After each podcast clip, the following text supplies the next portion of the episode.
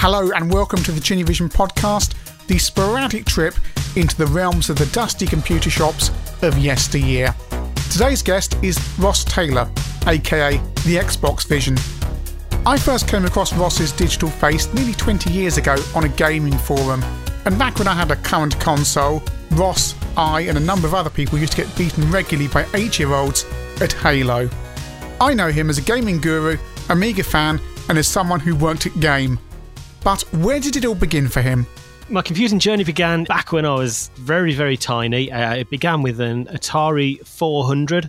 We used to wheel it out and play games on it. And I remember asking my dad where it came from um, in later years and he bought it from somebody who worked with. Now, interestingly enough, this man that he bought it from was actually the UK Pac Man champion. As to what he was a champion of, he couldn't tell me. So all he knew was the UK Pac Man champion. So whether it was a high score or what or, or something, I don't know. But yeah, the Atari 400 that I had uh, belonged to the UK Pac Man champion. So that's an absolute rubbish claim to fame. But there you go. so what were you running on that Pac Man? What what games were you playing? You know, I had Donkey Kong. Uh, Pac Man, you know, in my mind, they were all arcade perfect. You know, I was playing the arcade games in my home on the TV. Obviously, they weren't, but they, they, they looked like it. After the Atari 400, we then upgraded to an Atari 800 XL and we had a, a disk drive. My, my dad bought a disk drive, um, a second-hand disk drive, which came with a big box of copied floppy disks. You know, like I was just a, a kid in a candy store then. I had every game you could ever imagine. So games like um, I was playing things like Alley Cat, uh, Clowns and Balloons, favourite of mine, Miner 2049er, uh, and a game called The Whistler Brothers. Basically, it is a game where you control one character who is a, a guy on a platformer and you have to whistle by pressing the fire button, which attracts the doctor to you, who is running left and right. He keeps on running left and right. Every time you whistle, he changes direction, and you've got to get him to the other end of the platform, past all these hazards and everything. And even to this day, I still can't figure it out. So if anybody listening can figure it out and help me out with it, then please do. But it's a brilliant game. But there you go. Yeah. So this 800, what kind of year are we talking about? We're probably talking early early 80s yeah, I remember having it in primary school. So yeah, definitely early eighties. Because there's a kind of shift with the Atari and the kind of availability of the software that it, there was at one stage quite a fair bit on on the high street. But I had a friend who was an, an A8 owner, and he ended up going to just, a one shop other than budget games to get his software. Where were you buying? You know stuff? what we we had exactly the same problem. You'd go into newsagents, go everywhere, and see hundreds of video games. Nothing for the Atari. Nothing. But then one day we stumbled upon uh, a shop called Mr. Disc in Birmingham. That's probably fair to say it's a life changing experience going into that shop because they had actually had Atari games. I remember buying Donkey Kong Jr. Uh, on a cartridge, um, which was brilliant. Again, arcade perfect. It wasn't, but you know, it seemed like it. And also, I was a big wrestling fan, so we bought a game called Bop and Wrestle um, on a floppy disk. Um, and I think actually, looking at my shelves there, we bought the Star Wars arcade game as well. We must have bought that from the same place. As and only with those smaller machines, you are certainly in UK terms dependent on those retailers, those specialist retailers, and finding them and, and kind of hanging on to them. Absolutely, and Mr. Disc was in, in Birmingham, so it was a, a, good old trek for us to get there. You know, we it wasn't the kind of shop we go to every weekend. Obviously, wouldn't go every weekend because you're not going to buy video games every weekend at that age. But um, yeah, it was a special occasion to go there. We used to go to Mr. Disc and also visit Nostalgia and Comics to buy. My brother was into comics and everything at the time, so yeah, it was. Um, if we went probably like two or three times a year, that was probably probably a lot. Yeah, and I also remember buying Street Fighter Two on the Amiga, Amiga 500 from it as well. But the less said about that, the better, I think. Yeah. so, did you know any other A8 owners, or were they Spectrum owners, Commodore 64 owners? You know what? I was the only the only Atari owner in in in school. Yeah, none of my friends had Ataris, so I couldn't couldn't share games, couldn't swap games. A lot of my friends had Spectrum was big at the time. Obviously, a few friends had that. I remember playing RoboCop on my f- uh, friend's Spectrum in his bedroom, who coincidentally was also nicknamed Chinny. So there you go.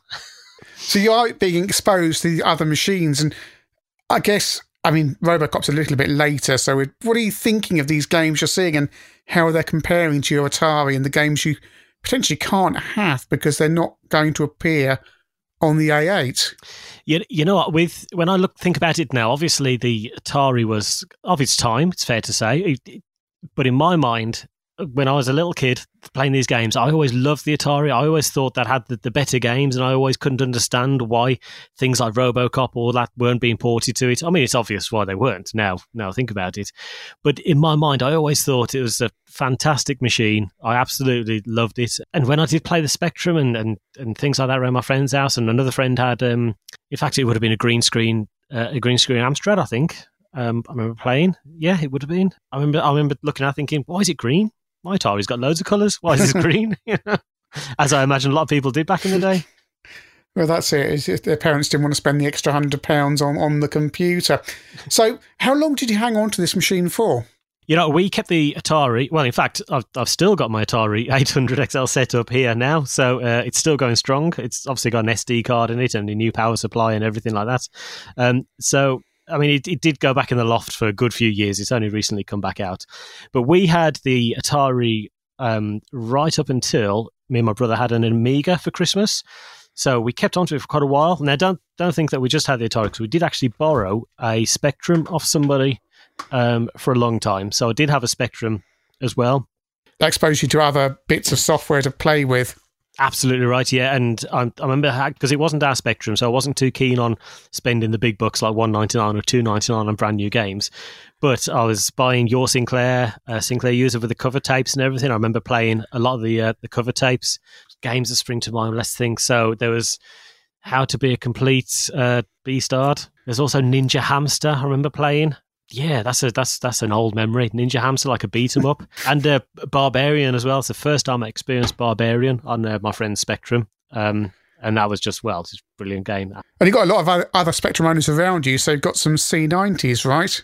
Absolutely right. Yes, yes, that was that was the yep, absolutely C nineties. Yep, I remember um, my brother had my brother had the hi-fi that could copy them. So yep, we were popular. Yep. so you got the got the A five hundred. Which pack was that? Uh, obviously, the Cartoon Classics pack. We bought that when it came out, and coming from the Atari to a borrow Spectrum to the Amiga, it's absolute massive step up.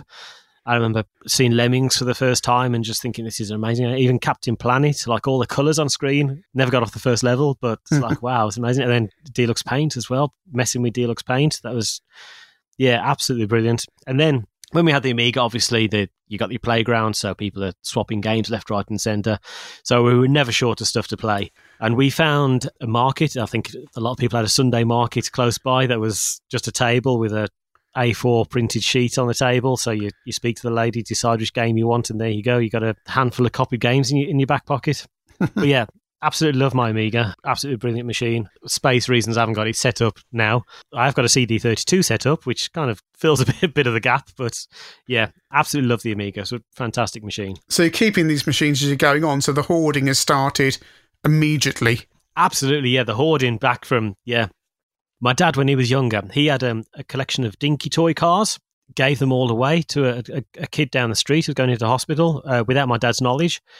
And he was absolutely devastated at this. So I think that kind of spurred my dad on to say, let's not get rid of anything just in case. Because every now and again, he'd see these dinky toys appear on the Antiques Roadshow worth like 200, 300 pounds each, these little toy cars. And he'd always be like, oh, I had that. So I think that kind of like set the precedent for my dad, never getting rid of anything so we always hoarded things, always kept consoles, kept the boxes and everything, put them back away when we finished with them. Um, and they just lived in the loft until me, as a middle aged man, come and get them out and start playing with them again.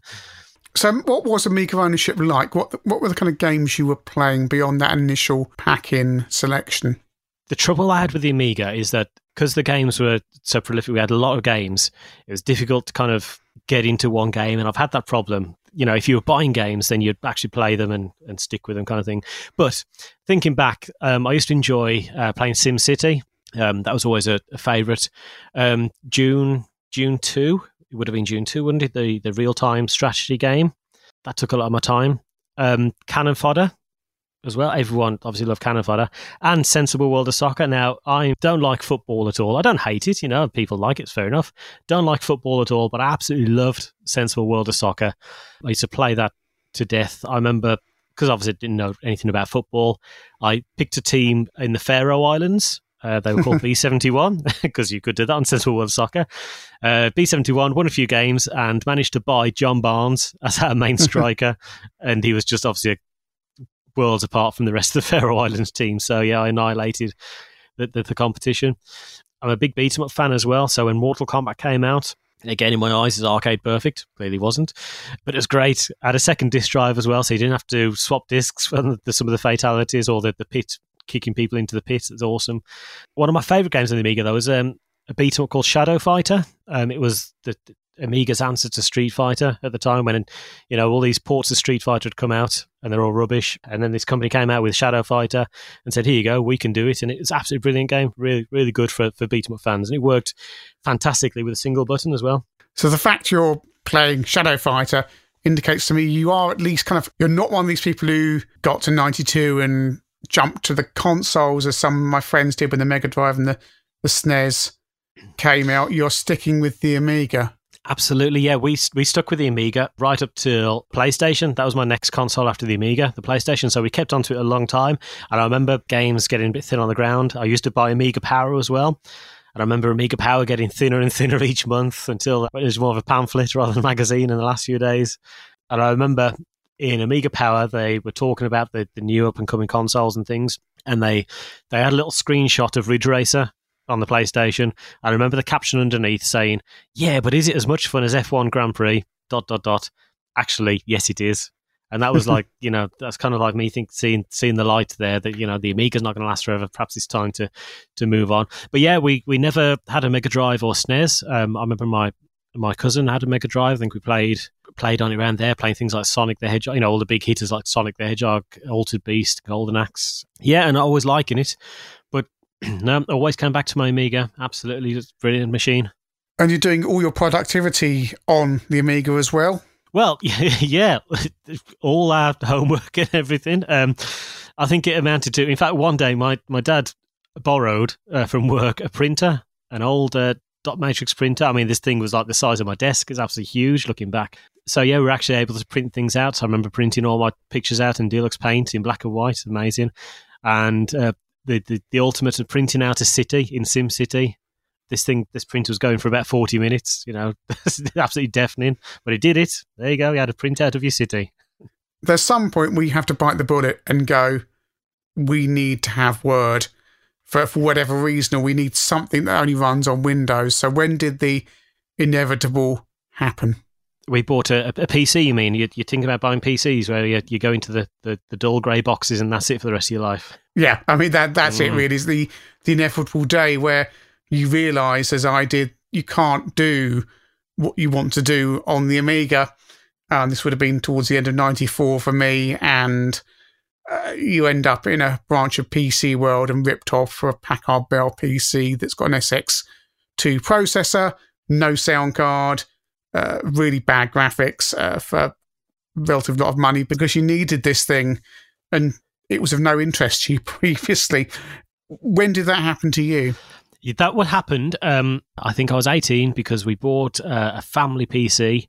And it, it, the story that you just explained there, that is exactly right. Went to PC World, was sold this big grey box with a big grey monitor with a volume knob on the front of it and, and color coded connections on the back so you know where everything was going. Um, yeah, that was it. And I think it was Freeserve as well.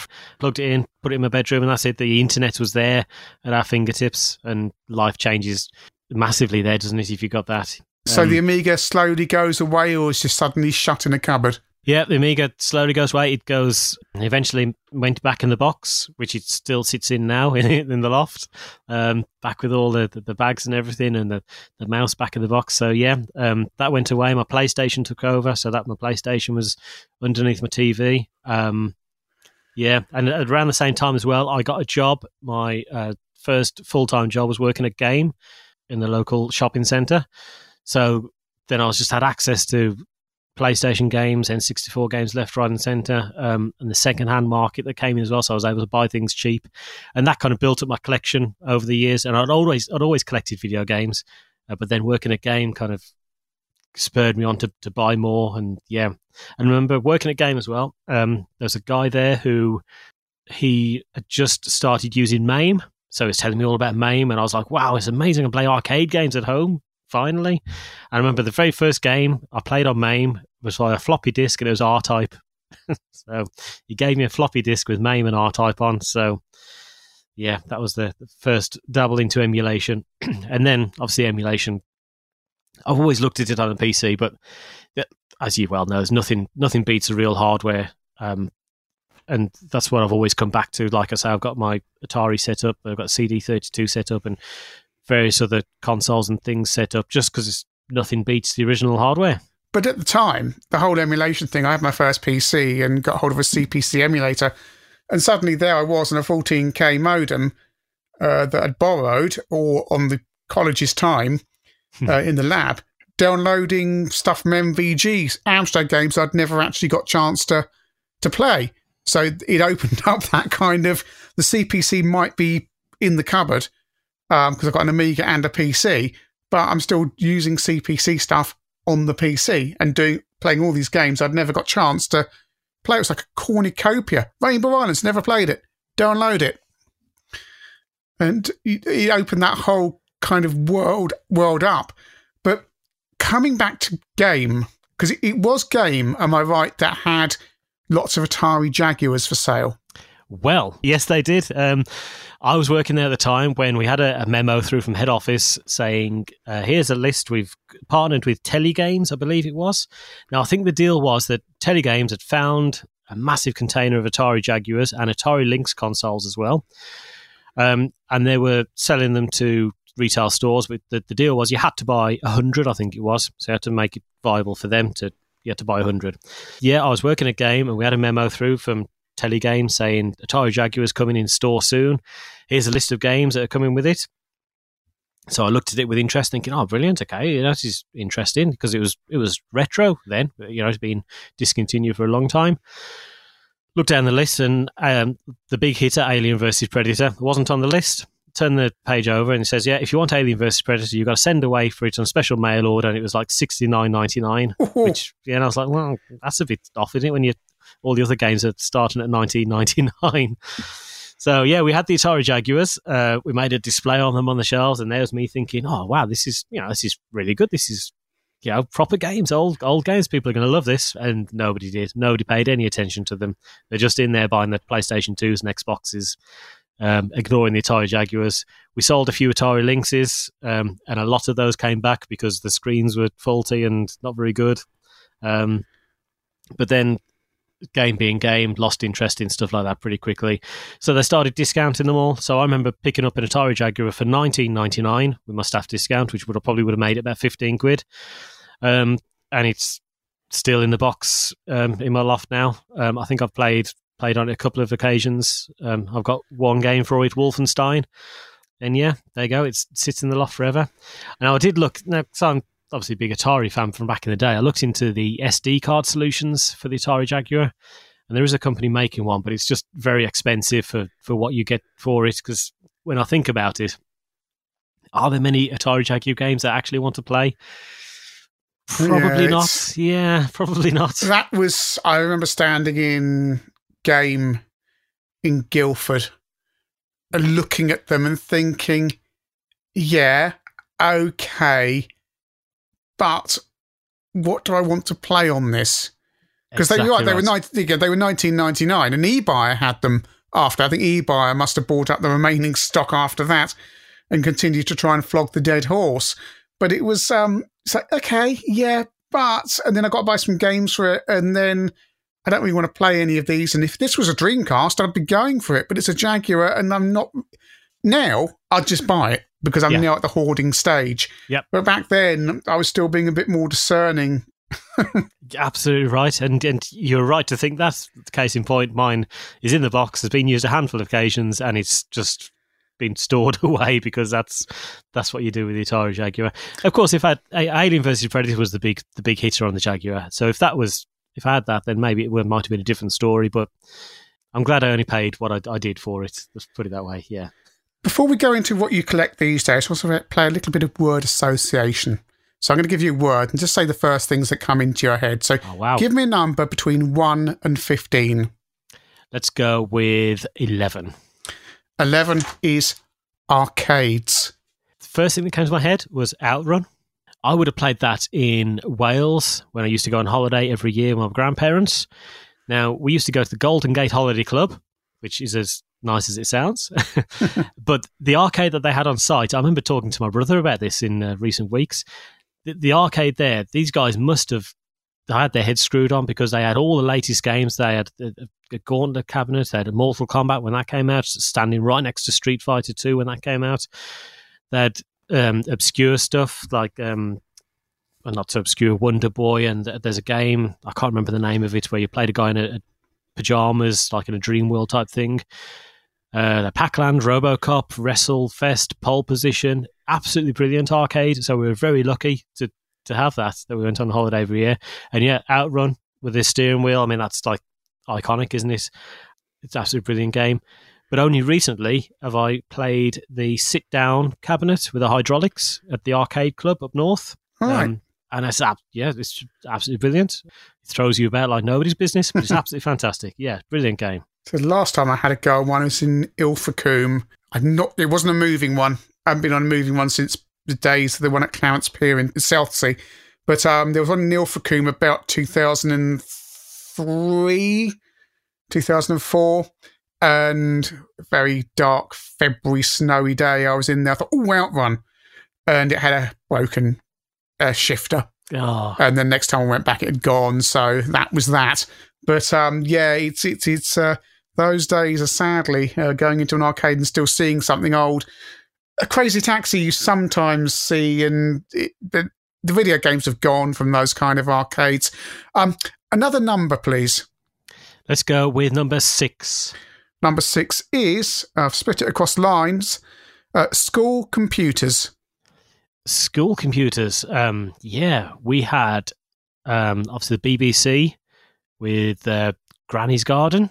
Would it be Granny's? It would be Granny's Garden, wouldn't it? I think I remember playing that in school. And um, was it Suburban Fox? Oh, I, yeah, yeah, Suburban Fox. That that I think it's Suburban Fox anyway. But in um, secondary school, we had um, an Archimedes. I remember playing or seeing Lander on Archimedes. Yeah, and actually, my um, my maths teacher had a special day where, like end of term, he let us all play on the computers, and I remember him having Outrun actually on the I believe it was Outrun on the Archimedes. Would it have been Arch? Yeah, no, no. Mm. And we also had in our our form room at school. I think it's probably a PC, maybe because our form room was the the art class. Our form teacher was the art teacher, so that was where we had a, our form room. And I think it was a PC because we had a game called Car Wars on it, um, which is basically like a top down one versus uh, two player, one versus one car, both playing cars, and you turn left and right and accelerate, and you can pick up weapons and shoot the other car and try and um, destroy it. A real simple game, but we lost countless break times and lunch times to playing that. Yeah, it's, um, it's good. So, so when did you start picking up uh, bits of old computer stuff? That kind of point where you're coming across stuff in the nineties. Working a game was always was was useful because um, a lot of people were coming in and trading stuff in.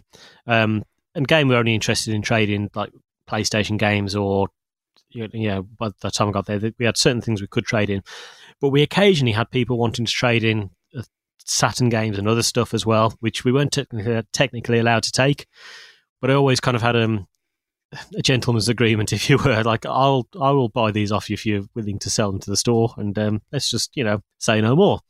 So I remember buying um, a CD32 off eBay um, back before the, the, prices went silly, and when I worked it out, I think the CD32 and a, a load of games, uh, I think they probably averaged out about eleven pounds each.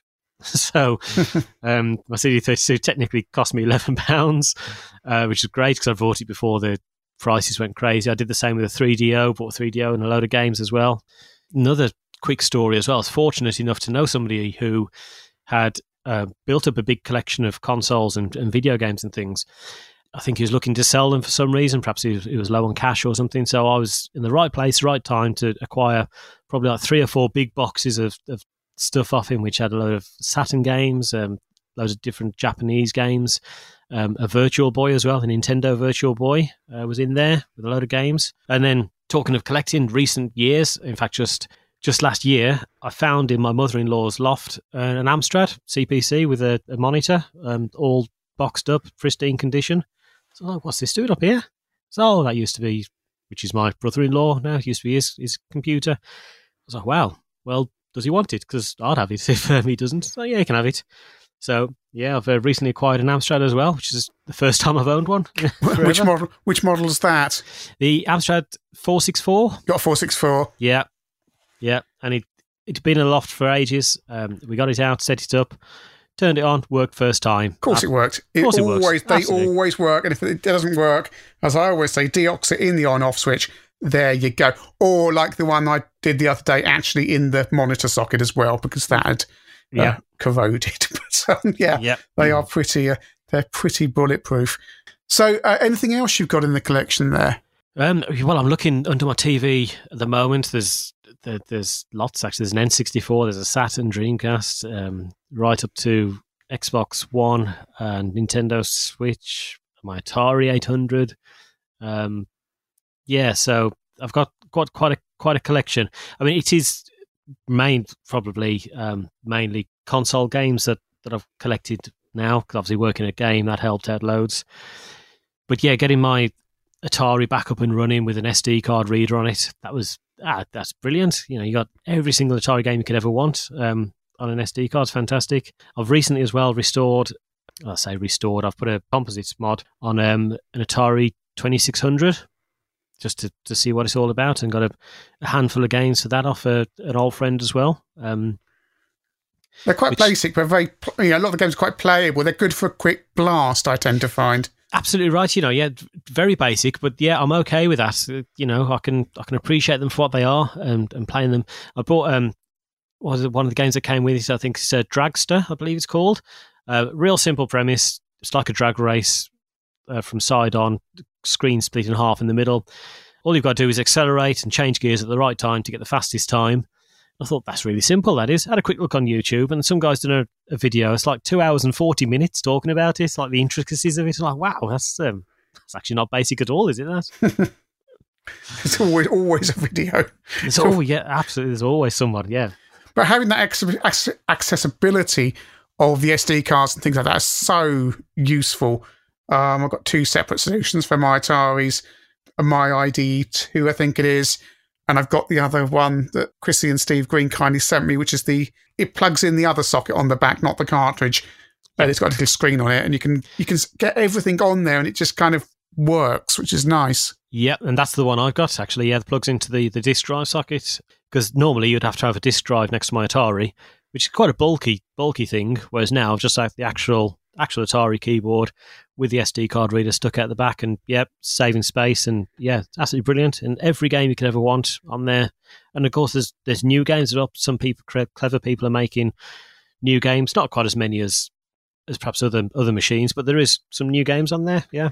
technically I mean, RGB is a game that has absolutely stunned me when I played that, what, five or six years ago. Just a really, really good and, and good looking platform puzzler game. Absolutely, yes. I remember you covering that on the channel. Actually, I remember thinking at the time, "Wow, look at this! Atari's getting some love. Brilliant, love it." Yes. So, well, I mean, what does this hobby mean to you? When I when I think about it, like video games have kind of been there all my life. Like as long as I remember, like growing up, we always had the Atari 400 being the first machine, and going on holiday with my grandparents and visiting arcades and spending a lot of time there. Right up to my first job working in video games. Not the, the greatest. It was still working within video games. So, like everything that's come and gone in my life, like video games have kind of always been there, and it sounds kind of a bit soppy, but yeah, they they always have. And now, you know, you can look on YouTube and uh, joining in your Discord group and things like that. It's great to kind of share those experiences with with other people. And I've I've made some good friends along the way as well. There's th- three of my best friends I, I met, and I'm still friends with them now after even after leaving game what 15, 20 years ago. I'm still friends with uh, a couple of the guys that I worked with there, and we still meet up regularly and play games and, and play online and things. So yeah, it's kind of it's kind of always been there, and I, I, I can see it always being there. I mean, the collection of games behind me and everything. You know, I always joke that they'll be there forever, and when I'm gone, the kids will just throw them in the skip, and that's it, done. I think that's what's going to happen to all our collections, frankly. They're all going to end up in the skip. Absolutely. So enjoy them while you've got them. Despite me saying that this one's worth, you know, a couple of quid, so keep hold of this one or that. No, it's going to go straight in the skip. That'll be the first one gone. Yeah. Uh, Mrs. Chinny has instructions too. If anything ever happens to me, phone the future as 8 bit because he knows what all this stuff is. Absolutely. Get, get someone around. Short of putting post it notes on everything before you go. Yeah. Get somebody else around to value it. Definitely.